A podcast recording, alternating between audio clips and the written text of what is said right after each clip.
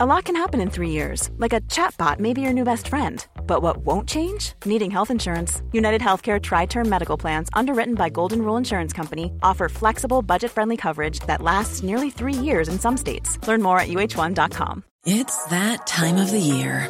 Your vacation is coming up.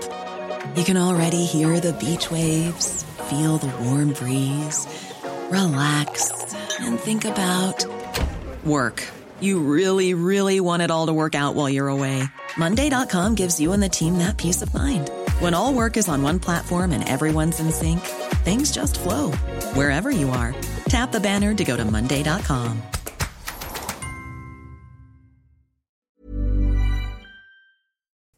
Tonight on Piers Morgan Uncensored, Prince Privacy. Harry turns the global spotlight again on himself with a staged appearance at his latest privacy battle against the British press. To someone who sells their own privacy to the highest bidder and that of all his friends and family, waive their right to privacy?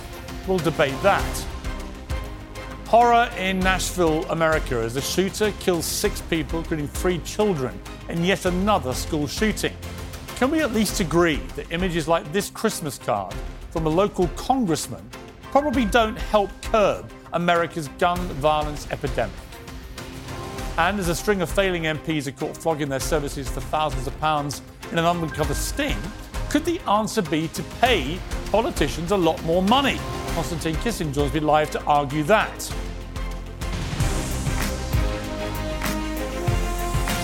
Live from London, this is Piers Morgan Uncensored. Well, good evening from London. Welcome to Piers Morgan Uncensored. For a man who reveres his privacy, Prince Harry certainly has a knack for making himself the centre of global attention. This is a show for fearless debate, so let's have a fearless debate about Prince privacy. Harry is seemingly addicted to invading his privacy, invading the privacy of his friends and families, and appearing in public places and making sure that everyone talks about them. He's currently uh, at the High Court in London. He's flown 5,000 miles, which is a good thing to do if you're an eco warrior, of course, watching your carbon footprint. Uh, to attend a case which involves the owners of the Daily Mail newspaper, accusing them of breaching his privacy. He's one of many celebrities that are down there. Now, the stage of a court case is all about procedure. There are no witnesses, no evidence, no box office material. The hearings take place today and yesterday and could have passed without anyone really noticing. But Harry wanted everyone to see him. Uh, he wanted to make the front page news, and he arrived uh, turning up with a big grin on his face and leaving with a big grin on his face, looking like he's rather enjoying it all, uh, which is probably not the best look for someone who's wanting us to believe that he's in trauma because of the invasion into his privacy, which came just before his own grotesque invasion of other people's privacy. Um, so it's all a bit complicated, isn't it? Uh, and he didn't slip in quietly through the side entrance like some of the others involved in this case. He chose to parade past the TV cameras, barging past some paparazzi, and march through the front gates, using the media that he loathes to invade his privacy. You see the problem here? And he's loving it. Look at him, grinning away. What a laugh. Nothing better than the cost of living crisis than watching multi-millionaires rocking up in court wanting money for invasions of privacy just after they've invaded their own. Um, so Harry seems to me to be rather confused about his treatment by the media. It's almost like he wants to keep his privacy so he can invade it when he's invading everybody else's. Even our fair-minded peers on neighbouring networks appear to have woken up and sniffed the hypocritical coffee he, he has been taking lots of notes again today. There's no need for him to be here because all of the evidence that's being presented on behalf of the claimants is written. Um, so it really is the fact that he's appeared today was about sort of being seen publicly. Of course. Well, Harry's hatred of the media was laid bare in six hours of media bashing for Netflix, which ironically is the same media company that just happens to pay him $100 million, and of course is also airing The Crown, which invades the privacy of his entire family on a minute by minute basis and often uh, grotesquely mischaracterizes the truth. But no matter, there's money, so he'll keep quiet about that. But there's a major flaw also in Harry's campaign against press invasions of the privacy, and it's this he's made his own privacy a ruthless public commodity, trading in his secrets and those of his family and his friends, and sometimes even the people he lost his virginity to, to the highest bidders, the prince who fled Britain to protect apparently his family's privacy, has laid bare every tawdry detail of his private life and theirs in this tell all memoir, from drug abuse to intimate conversations with his father, the king, at his grandfather's funeral. He gave exclusive access to images of his children to the Netflix cameras. He toured TV studios discussing his frostbitten Todger to sell copies of his book. He charged royal watchers $30 each to watch a live stream of, of a therapy session in which he again boasted about his drug use. How much self destruction of your own privacy can a public figure get away with before they abrogate their right to privacy? But privacy isn't really at the heart of Harry's crusade. He's made that crystal clear by selling it to the highest bidders. Now, what Harry really wants is control. He can control the narrative in Netflix shows. He can control the questions he's asked in publicity junkets. He can't control his version of the truth in his book or books. What he cannot control is a free press. And yet, a free press, warts and all, good, bad, and ugly, of the type we have in this country, is the very cornerstone of a democracy. And that's why Harry who wants complete control over everything that's said and written about him, is so afraid of our free press. Well, joining me now is the broadcaster Tricia Goddard and Professor of Politics and author Matt Goodwin. Okay, Tricia, you're the case for the defence. Off you go. Um, am, I, am I wrong about this point? I don't want to get into the minutiae of the individual cases. Mm. One of them involves the Mirror Group, and I'm sure he'll have a good old whack at me while he's doing it. I don't want to get into that because we can't for the legal reasons. Yeah. However, on the general point I'm making, which is yeah, of course. As a member of the royal family, he's had his private life raked over the coals mm-hmm. for decades. Of course, they all have. And in return, the others all accept that the deal is that you get the palaces, the servants, the fancy life, you're the biggest stars in the world, and the press are like an annoying buzzard on the backside of a bison. Um, Harry sees it in a much more malevolent way. But then, of course, comes the hypocrisy of the book, the Netflix series, everything else, where he seems to just be relentlessly invading his own privacy, that of his family, that of his friends, that of, of people he's met on his, on his life. Mm. How can you have your cake, your privacy cake, and eat it? Well, I'm in a difficult position because I could say to a much lesser degree, and I'm nothing like Harry as far as profile is concerned, but I would be the same um, because. For instance, when I was in hospital in 2008, I think you know one of the reasons I moved to the States was I didn't have any privacy there. Mm. I didn't have privacy when I was in hospital. I had journalists trying to pretend to deliver flowers. My kids had to go through security and what have you. Now, I'd written a book about my life and I talked about mm. my life in minutiae, and yet there was a line I didn't think it was fair to cross. Now, we all have our own lines and our own boundaries, and they may, might not make sense to other people. But I think, as you're right, you're right in that. If we feel we're controlling the narrative, if I wanted to talk about my hospital experience, which I did to a certain amount mm. of degree, that's fine. If somebody wants to be underhand and pretend to be delivering flowers and get surreptitious pictures of me when I'm going through chemotherapy, that is something else. So I think this whole court case, it, I think, is the difference between Harry having, and you're right there, control, and underhand, alleged underhand mm. methods of people getting another nar- narrative. I think we all have a public face, we all have a private face. Okay. Uh, Matthew Goodwin, your response to this. Does Harry have any right to privacy now?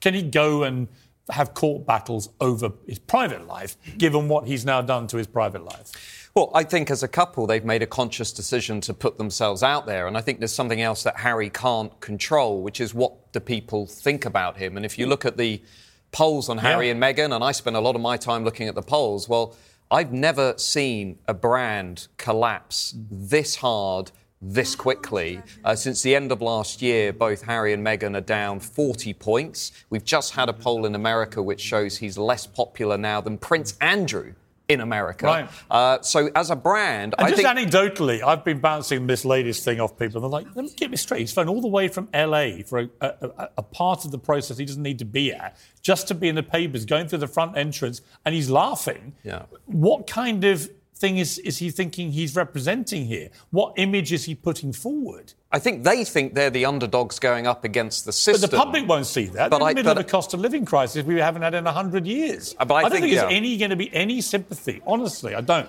For But is, Harry he, is, is, right he, is, he, is he looking for sympathy? I mean, he's not the only one who's made. Well, he's sure- looking for vengeance. But, but well, he's not the only one who's very visible in this. And as Yeah. you mentioned, there are other people: Yeah. David Furnish, Elton Elton, John and Doreen Doreen Lawrence. Lawrence. Yeah. Dor- if Doreen Lawrence is pretty much saying exactly the same thing Hmm. as Harry, and it, I'm sorry, with Doreen Lawrence, uh, that infuriates me. Now everybody is saying the same thing. Well, on, on Doreen Lawrence, we have to pretty be, much. We have to be clear that the Mail have issued a robust denial of all these allegations, and in particular about Doreen Lawrence. I agree. And there is a messy situation involving some of the whistleblowers now recanting what they said. Yeah, yeah. So let's wait and see how this But process let's wait and see. goes But out. what I'm saying is what the people, what they're saying, what they're claiming is fairly similar. Bits, you know, um, David Furnish, all the rest of them.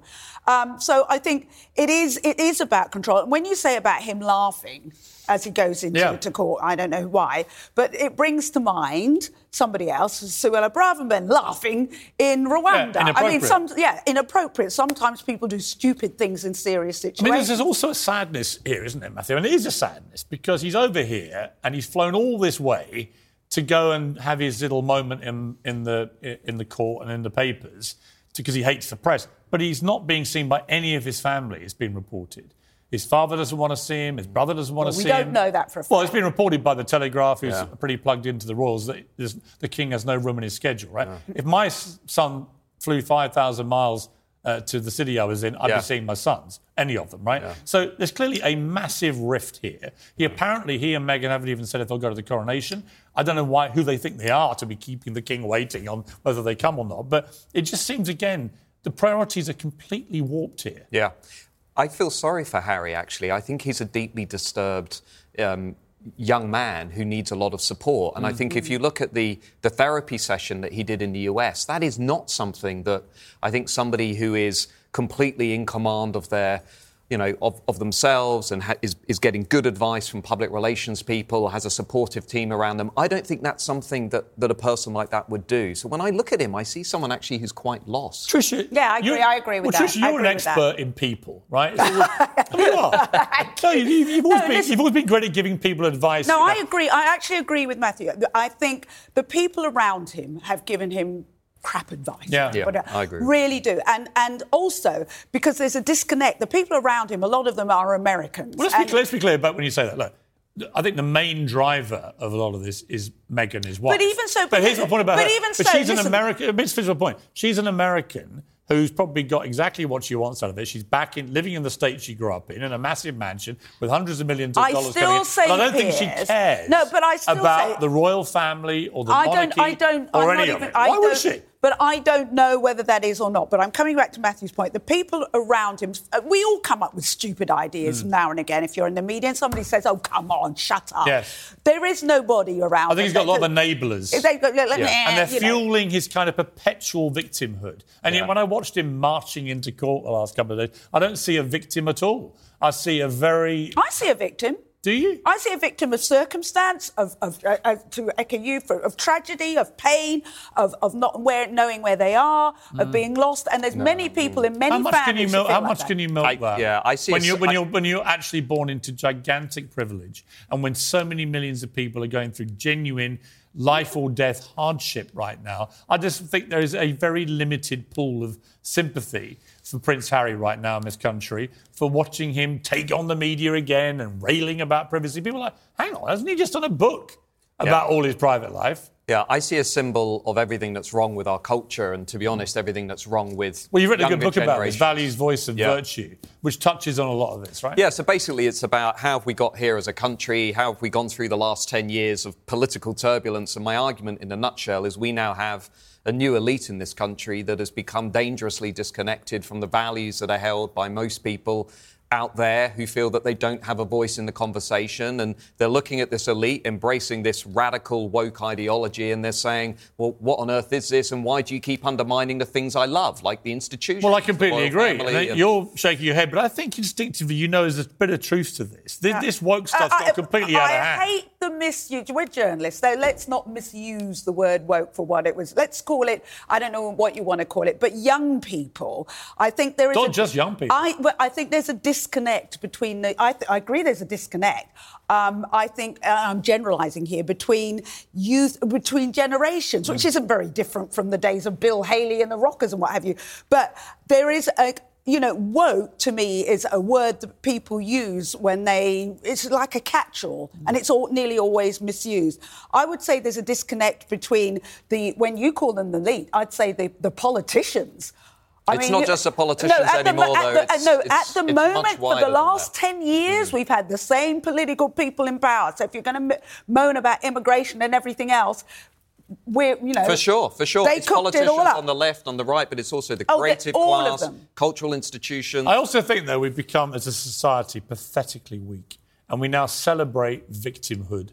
And we celebrate weakness over strength and winning and ambition and aspiration. And it's making us a weak society. I really don't do believe that. I don't think we're weak. I think we are, honestly. I don't think we. I think there's And I strength think, in I think Harry, in a way, personifies. He's got all this privilege, all this money. He went for freedom. He doesn't seem happy, other than when he's taking on the media. And it's like, really, just get over yourself, mate. Get on with your happy life in California. Stay with your chickens. Drop, drop the royal titles. Because why would you want titles given to you by an institution you hate so children. much? Right? Drop it all, and, and then give your kids the titles. I mean, come on. The whole thing is riddled with hypocrisy. Anyway, thank you. Lovely to see you. Matthew, you're coming back a bit later. Thank you very much. We're coming next tonight. Six people, including three children, aged just nine, are killed in another school shooting in America. How is this still happening? What can happen to stop it? Anything? We'll debate that after the break.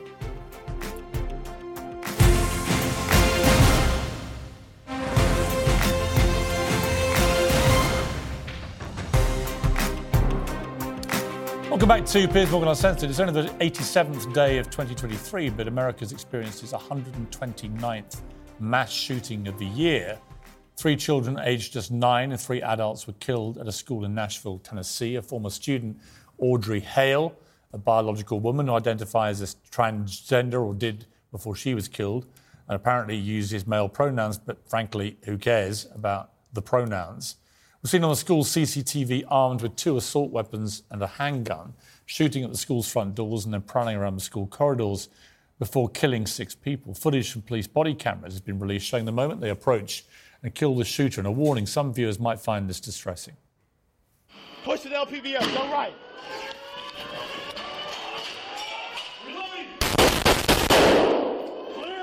Move, move! Watch out, watch out. Move. Moving! Stop moving! Watch left, watch left. Suspect down, suspect down. Well, certainly by comparison to the appalling cowardice shown by police at the Uvalde mass shooting, where you may remember uh, 20 uh, were killed, the police there deserve full uh, credit for the courage that they showed in taking down that shooter. Joining me now is Ashbey Beasley, who herself survived a mass shooting in Illinois only last year, along with Fox News commentator and Outkick host Tomi Lahren, who lives just minutes away from the school, the scene of this latest shooting. Well, welcome to both of you. Um, I want to start with you, Ashbey, if I may. Now, you and your six year old son were present at a, a shooting in Highland Park, Illinois, uh, last summer, where seven people were killed and 48 injured.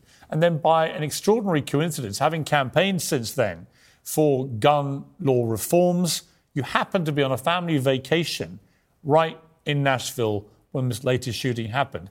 And you went down to the scene and you spoke incredibly movingly to the media that were there. Let's take a look at this. Aren't you guys tired of covering this?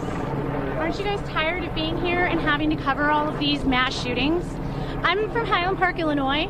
My son and I survived a mass shooting over the summer. I am in Tennessee on a family vacation with my son, visiting my sister in law. I have been lobbying in DC since we survived a mass shooting in July. I have met with over 130 lawmakers. How is this still happening? How are our children still dying, and why are we failing them? Well, they're good questions. Uh, Ashbey, thank you very much indeed for joining me. What motivated you to go there and, and say such a passionate thing there to the media? You know, only in America can someone like me, who survived a mass shooting last year with my six year old son, um, go uh, to a rally in DC that is being put on by the survivors of another mass shooting, um, Newtown, Connecticut, um, and then stop by to visit my sister in law in Nashville and meet up with a friend whose son was killed in a mass shooting in a Waffle House in Antioch, Tennessee, who I met in DC lobbying. And only on the day when we planned to have lunch could another mass shooting happen down the street from that friend's, you know, son's school, a son who was at the mass shooting that killed his brother, only in America can you find yourself in that kind of a situation. I mean, just hearing. So, you know, when she called. Well, just sorry, just to interrupt, but just to hear what you've just said, I've got to say, sitting here in London, that kind of sentence is just extraordinary to people here. It's not to me because I've lived and worked in America for a long time, but it's just the relentlessness of these shootings, and in particular, the relentlessness of school shootings. There have been, I think, over 80 school shootings in America this year alone. I mean, we had a appalling one in the UK in Dunblane, Scotland in 1996, and we irrevocably changed a lot of our gun laws, and we didn't have the same amount of guns in circulation. Just to be clear, there's a different problem here.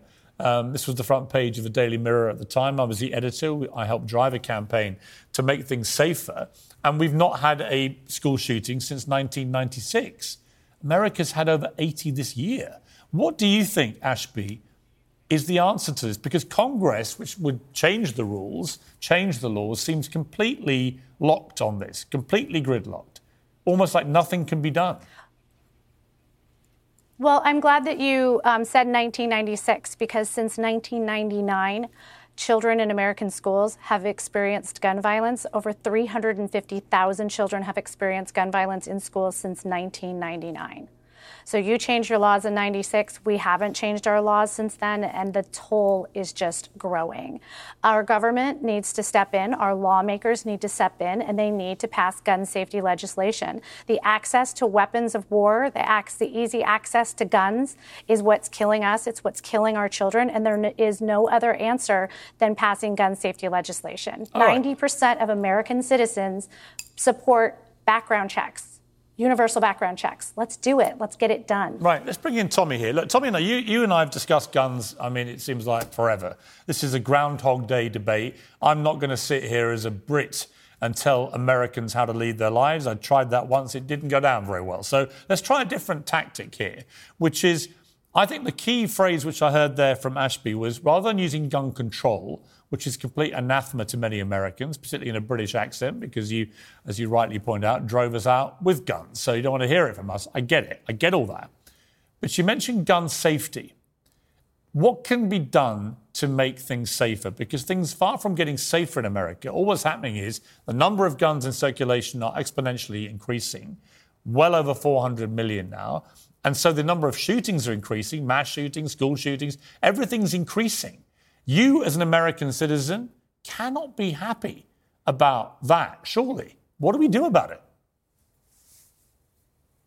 Well, I will tell you this. I want to talk about the mental health aspect of this in a moment, but first I want to address the gun rights and the gun safety debate in question. So here in the United States, we use guns to protect everything that we hold near and dear, to protect our politicians, our celebrities, our red carpets, our jewelry stores, you name it, everything that we deem important. We put people with firearms that are trained to use those firearms to protect those entities and those individuals. We do not protect our schools like we should. And if you look into this shooter's background, you look into their manifesto, they had a map of this school because what we use to protect our schools is a little sign that says gun free zone. So when you're looking at soft targets, if you are a psychopath, a freak, a monster, you look for places where you can go and cause carnage and damage where nobody will be able to stop you. Now, thank God for our Nashville officers that responded so quickly and were able to neutralize that monster and that threat.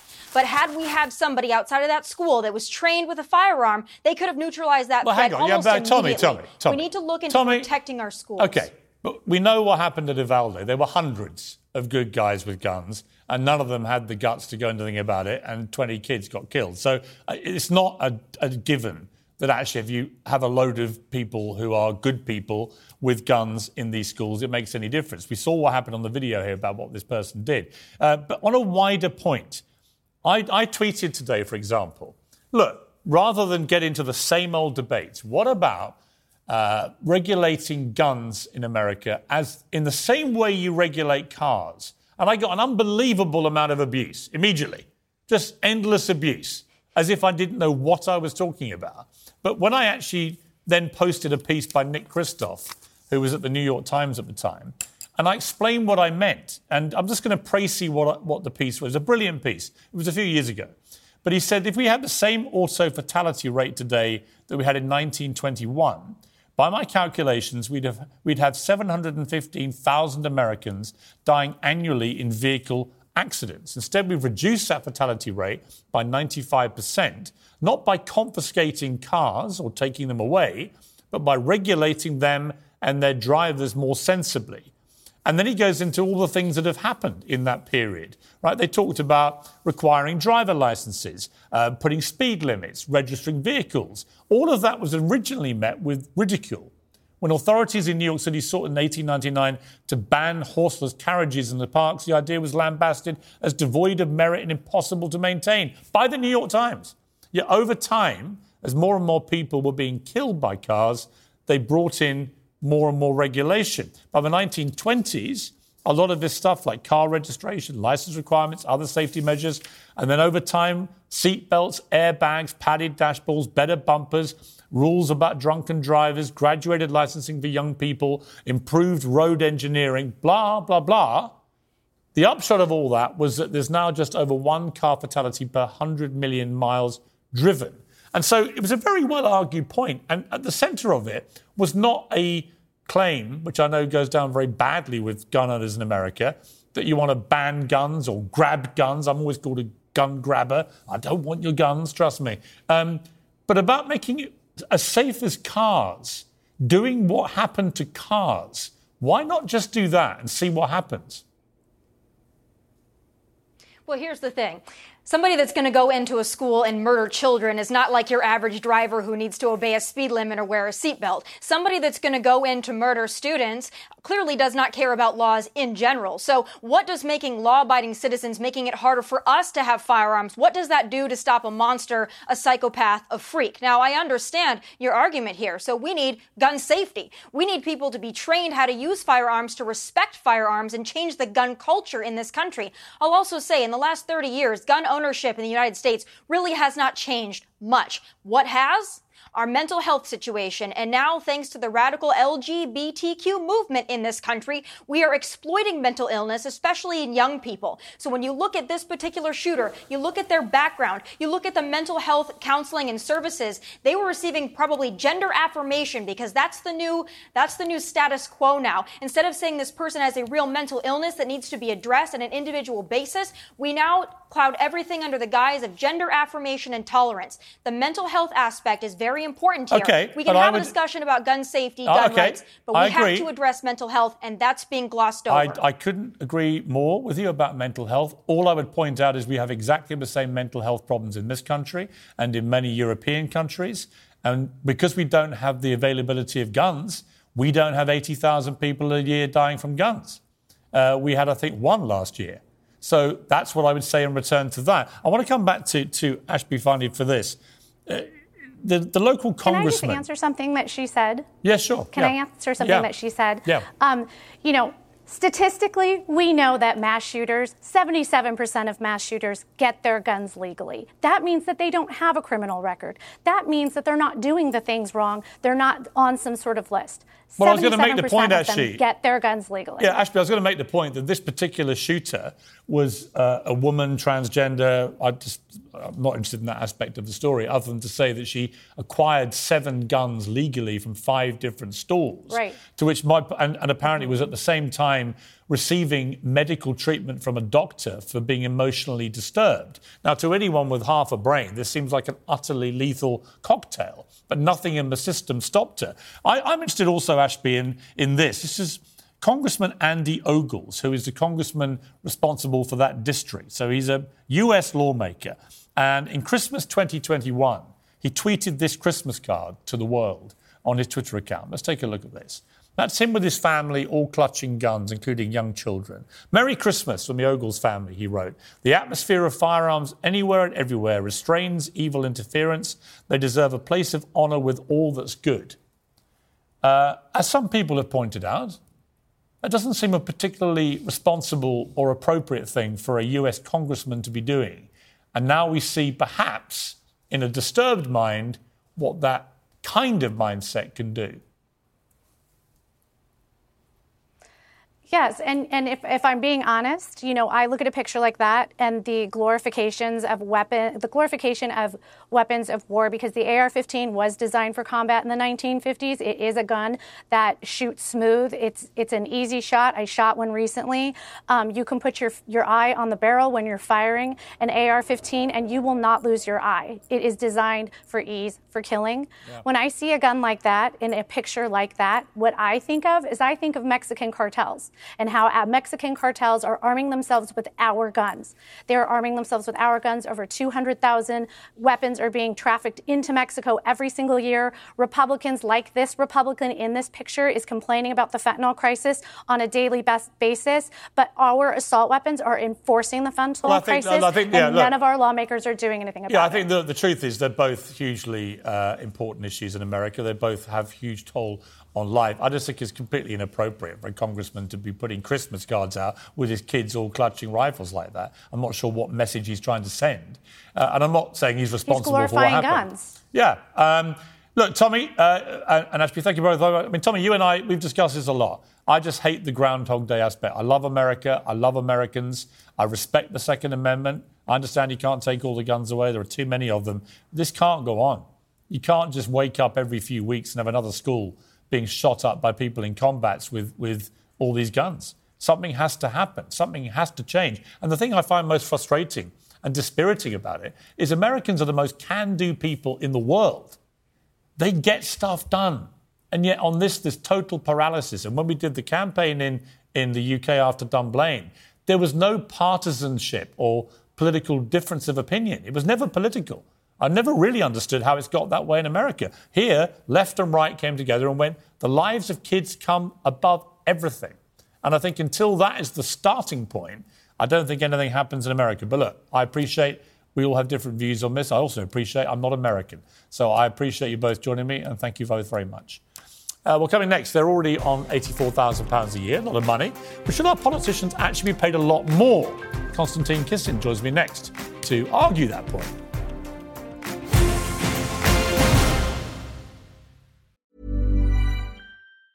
If you thought the only way to get a more defined jawline with natural looking results was through surgery, think again. Juvederm Volux XC is a non surgical injectable gel filler that improves moderate to severe loss of jawline definition and can help you achieve natural looking results with little downtime. Even better, this improved definition lasts up to one year with optimal treatment. No maintenance required. Improve jawline definition for a smooth, sculpted look with Juvederm Volux XC. For important safety information and to find a licensed specialist, visit juvederm.com. That's J U V E D E R M.com. Not for people with severe allergic reactions, allergies to lidocaine, or the proteins used in Juvederm. Common side effects include injection site redness, swelling, pain, tenderness, firmness, lumps, bumps, bruising, discoloration, or itching. There's a risk of unintentional injection into a blood vessel, which can cause vision abnormalities, blindness, stroke, temporary scabs, or scarring. Talk to a licensed specialist specialist to find out if it's right for you. This Mother's Day, celebrate the extraordinary women in your life with a heartfelt gift from Blue Nile. Whether it's for your mom, a mother figure, or yourself as a mom, find that perfect piece to express your love and appreciation. Explore Blue Nile's exquisite pearls and mesmerizing gemstones that she's sure to love. Enjoy fast shipping options like guaranteed free shipping and returns. Make this Mother's Day unforgettable with a piece from Blue Nile. Right now, get up to 50% off at BlueNile.com. That's BlueNile.com. Hi, I'm Daniel, founder of Pretty Litter. Cats and cat owners deserve better than any old fashioned litter. That's why I teamed up with scientists and veterinarians to create Pretty Litter. Its innovative crystal formula has superior odor control and weighs up to 80% less than clay litter. Pretty Litter even monitors health by changing colors to help detect early signs of potential illness. It's the world's smartest kitty litter. Go to prettylitter.com and use code ACAST for 20% off your first order and a free cat toy. Terms and conditions apply. See site for details.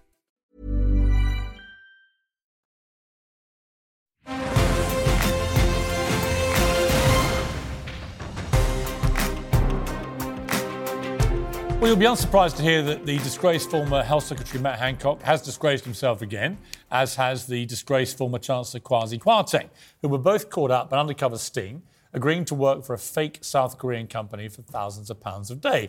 Let's have a look at the footage from the campaign group led by donkeys. So we were we were wondering, do you have a daily rate at the moment? No, I do.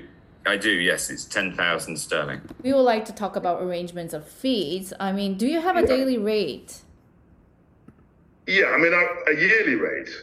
Yes. I mean, I, I would I would say um, as an MP, obviously I don't need to uh, create, you know, earn a, a, king's ransom, but I'm looking. I would do anything less than for about ten thousand dollars a month.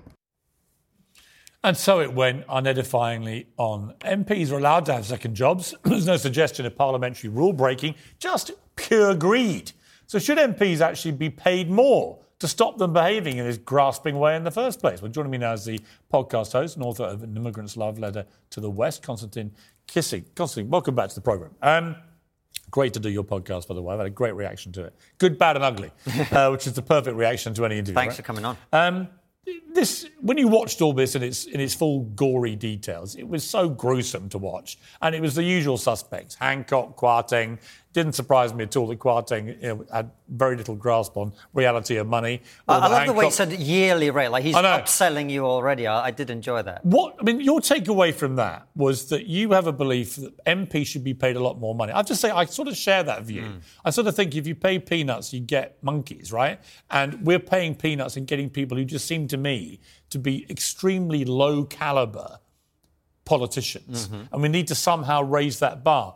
Would money alone do that, do you think? Well, it, the, the headline, pay them more, is what people took away from what I've been saying about this. My view is yes, you pay them more, but you then also ban them from. You say they're allowed to have second jobs. They're allowed to have third jobs and fourth jobs and fifth jobs. So as long as the incentive structure is there, they're not getting paid a huge amount for the job that they're doing. Obviously, compared to the ordinary person, they're, they're being paid a fair chunk of money. But compared to other people operating at the top of society. I mean, if you wanted your favorite football club mm. to be run by someone who's very good, you'd happily pay them three, four million right. quid a year, right? And in Singapore, they pay apparently their, their yeah. politicians a lot of money, yeah. millions of dollars. So they take a view that you then attract the best talent your country benefits, it's actually a small price to pay. You get what you pay for. And I think with them, you have to ban the second, third, and fourth jobs and so on. And you have to make sure that they put the uh, stocks and shares in the trust where they don't get uh, benefits from companies being traded in a certain way and whatever. But the, the bottom line is, Piers, you get what you pay for. And we well, it's interesting. To, I mean, on we that have to point, get better people into Parliament. Right. So Singapore, they get 672 thousand pounds a year for an average member of parliament in Singapore. Spain is only forty nine thousand, Germany one hundred and eight thousand, United States senators one hundred and forty two thousand pounds, and France just under eighty thousand pounds. So I guess by comparison to most of Europe, ours get this, you know, in the kind of middle range of that.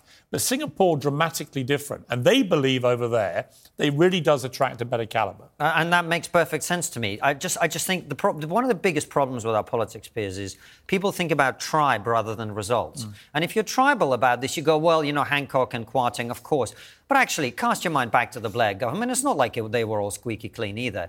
We have a system in which the incentive structure encourages politicians not to take money from us and to serve us. We have a political system where they take money from, some, in this case, some pretend Korean company, and who are they then serving? Well, exactly. I completely agree. I want to switch to another story which I thought would, uh, would probably get your interest. Mm. The Guardian newspaper owners, so the Guardian being the most woke newspaper on planet Earth. Absolutely beyond reproach. And they've led cancel culture, they've led wokery. They are purer than pure, whiter than white in all things ethical. And they've had an unfortunate moment today because the Scott Trust that owns The Guardian has had to issue a public apology because it turns out the origins of the wealth used to establish The Guardian came from slavery. A review found the paper's founder, John Edward Taylor, had links to slavery through partnerships in cotton manufacturing. Obviously, the Guardian reaction is to fall on its knees, beg for mercy, announce all sorts of initiatives to prove they're not a bunch of, of uh, racists and so on. You'd expect that from the Guardian. But a comical irony hmm. that the paper that's driven, probably more than any publication in the world, this kind of woke mentality and been hectoring everybody else about their own shortcomings gets caught like this. This is a very good example of this whole thing more generally, where most of these people who claim to be kind and compassionate, they behave in the most awful ways towards the people that they disagree with. Mm. And I think this is where, you know, I'm not. Uh, I don't spend a lot of time reading The Guardian. I'm not going to cancel. It's, ba- it's actually bad for my mental health, so I don't. But what I, I do think is, you know, everyone lives in a glass house to some Mm. extent, and I think what I take out of this is we should all throw stop throwing rocks around because I, I genuinely think that if you dig down long enough, every one of us has some ancestor who did something wrong. Mm. And the less we, we focus on things that happened 300 years ago, and the more we come together and try to solve the problems of today, I think the better off we're going to be. I just think this self-flagellation over historical stuff, which current people had nothing to do with. What's the point?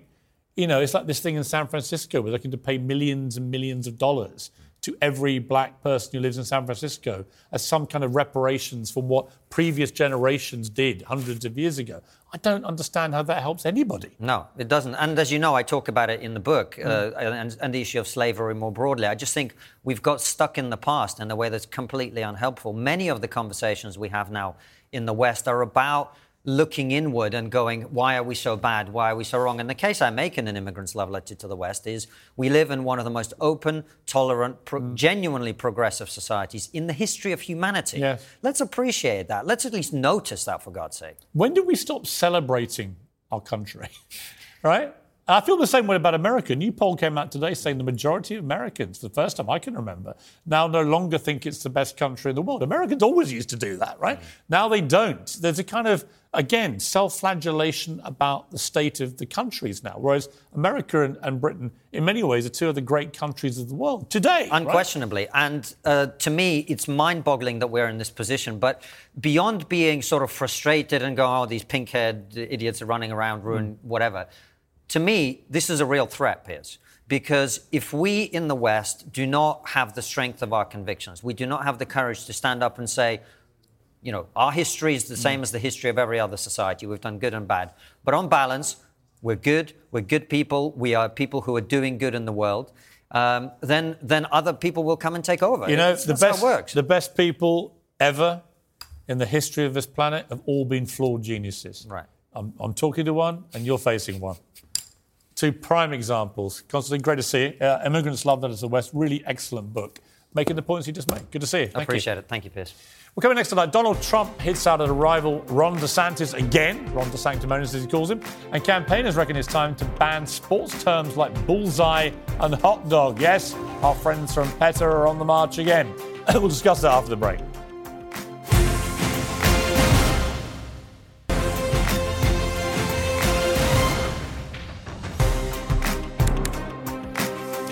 Joining me now, our Talk TV contributor Paula Roan Adrian, Professor of Politics and author Matt Goodwin's back with me, and political journalist Ava Santina joins me after we went viral on our last debate. So good to have you back to annoy me. Um, where should we start? Let's start with digital blackface. This is the weirdest thing, Paula. CNN writer John Blake has written a whole piece in which he talks about a, a term called uh, digital blackface, arguing that white people using black people in memes or gifs to express comic relief or other emotions is completely outrageous, disgusting, sexist, and so on. Uh, examples the crying Michael Jordan, the Tyra Banks, how dare you, the Will Smith crying meme, and so on, right? Um, this is complete nonsense, isn't it? Why doesn't the same apply to white people, gifs and memes, of which there are a gazillion? First of all, you described it as being weird. And secondly, your presentation in regards to introducing this topic is as if you don't care. I don't. And you should care. Why? And that's exactly why. Why is a picture of Michael arti- Jordan This racist? article was written because we need all to understand what's happening here. And what's happening is, is that there's this insidious, toxic, poisonous racism that just underlies. What's racist about Michael Jordan was- crying? He's the greatest athlete in history. Underlies this very issue and why it's important for us to explore Why is it poisonous to have a picture of Michael Jordan crying as a meme? So it's not the picture per se. Oh, it's not? You understand, because I'm sure you would have read the article. I did. I thought the You article was complete understand nonsense. That what this is actually about is about how the picture is presented and the context that it's All right, presented in. Matthew, I'm sorry. I just think it's all complete nonsense. Yeah, I, I mean, I, my personal view, I think we've entered a culture where everybody's become far too sensitive on Yes. issues around Do you think Michael Jordan cares that anyone's doing a meme of him Uh, in tears? but also he just- cries at the size of his bank balance. Yeah, but everything, it's everybody's feelings, everybody's lived experience. Experience before you know objectivity And why- objectivity I- I'm and the still waiting of- to hear why that's weird or that's a bad thing. And I'm asking you though, why is it okay to use memes of famous white people, but not black people? No, but that was the argument. The argument is that you should actually use white. And the point being that We particularly do. There's white particularly- memes all the time. Particularly Thousands of white boomers who deploy these memes. It's not really something that Gen Z do anymore, or even millennials. You know, they are more racist. They are. They're a more racist age category. I'm sorry, and they are typically maybe not as funny, and they deploy or angry, and they deploy these memes. So people of my age are racist, that are not funny. Any other Well, look, I think you with? do know. It's very ageist, if you don't mind me saying. Piers, you understand, don't you, that in terms No, of I don't. In ter- well, then let me help you. No, I don't in, think you in understanding race and in understanding racism, Hmm. we learn it's a journey in terms of education. You no longer refer to me as the N word. You no longer refer to me as coloured. It's a Hmm. I journey. never did. And the and I, I never did. that- My well, generation never did. Well. I- I'm struggling with that one, Piers, and I think some of your viewers might be as well. unfair. Well, you can Yeah. generalise if you want. Well, I said some, so I'm not generalising. Hmm. And I'm also talking about my personal experience. And so, what this author. of How is this, any of that affected by a picture of Michael Jordan, one of the world's greatest athletes, crying as a meme which is used in humour? When you oversimplify Yes, the, you're the missing the point, point, then you, you actually yeah. kind of willfully miss it. What we're saying is that you know when you All right, exacerbate you're a vegan, emotions, right? Let's move on. You're I'm a vegan. not a vegan. Oh, I'm what a are vegetarian. you? A vegetarian. All right, this is all the same to me. Um, PETA, they like calling themselves Peter, but I prefer calling them PETA because it annoys them. Uh, they've brought out another list of things we're not allowed to use now, sporting terms. Bullseye, worm burner in golf, catch a crab, rowing. We can't use any of these terms because it implies degradation and mistreatment of animals. They call it speciesism. Mm. No, I think this is deeply unhelpful. I definitely think we should be talking about consuming agree less nonsense? meat. I think we should be talking. Oh, wait- about, wait a minute, this is but a I huge can't moment. Imagine that this would convince anyone to think more carefully about. So you think this is pathetic virtue signalling? I didn't say that. I said I can't. I think it's deeply unhelpful.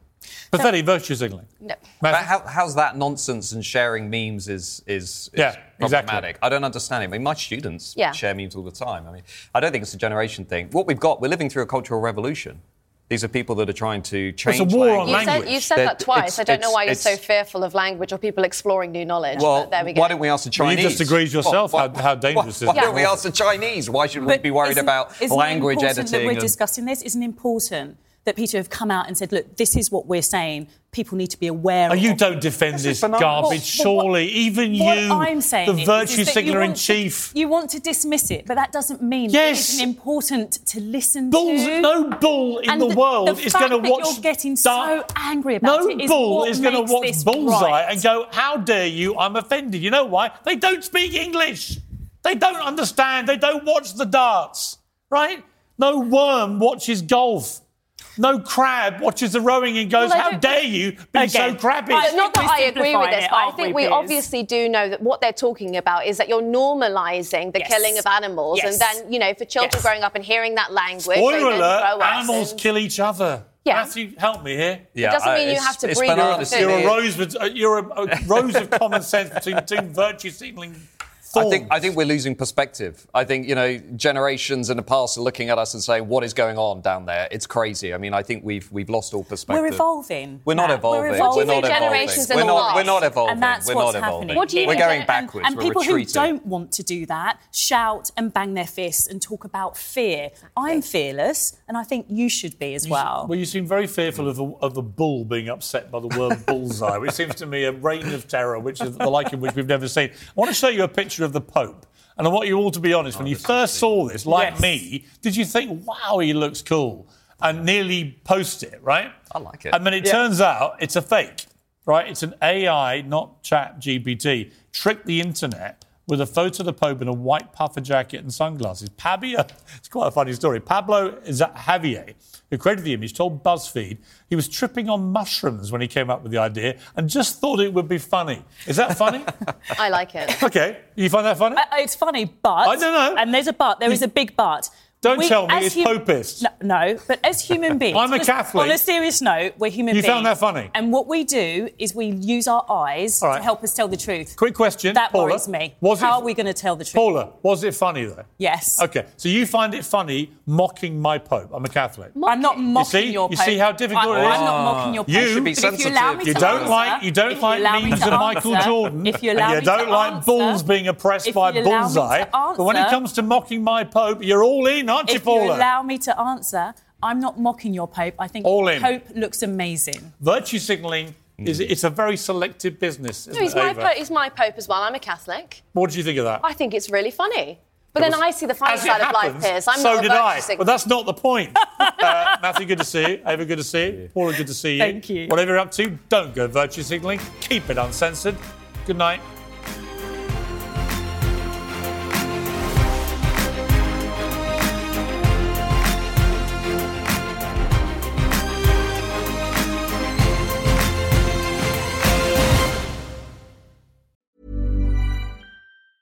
Hey, it's Danny Pellegrino from Everything Iconic. Ready to upgrade your style game without blowing your budget? Check out Quince. They've got all the good stuff shirts and polos, activewear, and fine leather goods, all at 50 to 80% less than other high end brands. And the best part? They're all about safe, ethical, and responsible manufacturing. Get that luxury vibe without the luxury price tag. Hit up quince.com slash upgrade for free shipping and 365 day returns on your next order. That's quince.com slash upgrade. Hi, I'm Daniel, founder of Pretty Litter. Did you know cats tend to hide symptoms of sickness and pain? I learned this the hard way after losing my cat, Gingy. So I created Pretty Litter, a health monitoring litter that helps detect early signs of illness by changing colors, saving you money and potentially your cat's life. Pretty Litter is veterinarian developed, and it's the easiest way to keep tabs on your fur baby's health right at home. Go to prettylitter.com and use code ACAST for 20% off your first order and a free cat toy. Terms and conditions apply. See site for details.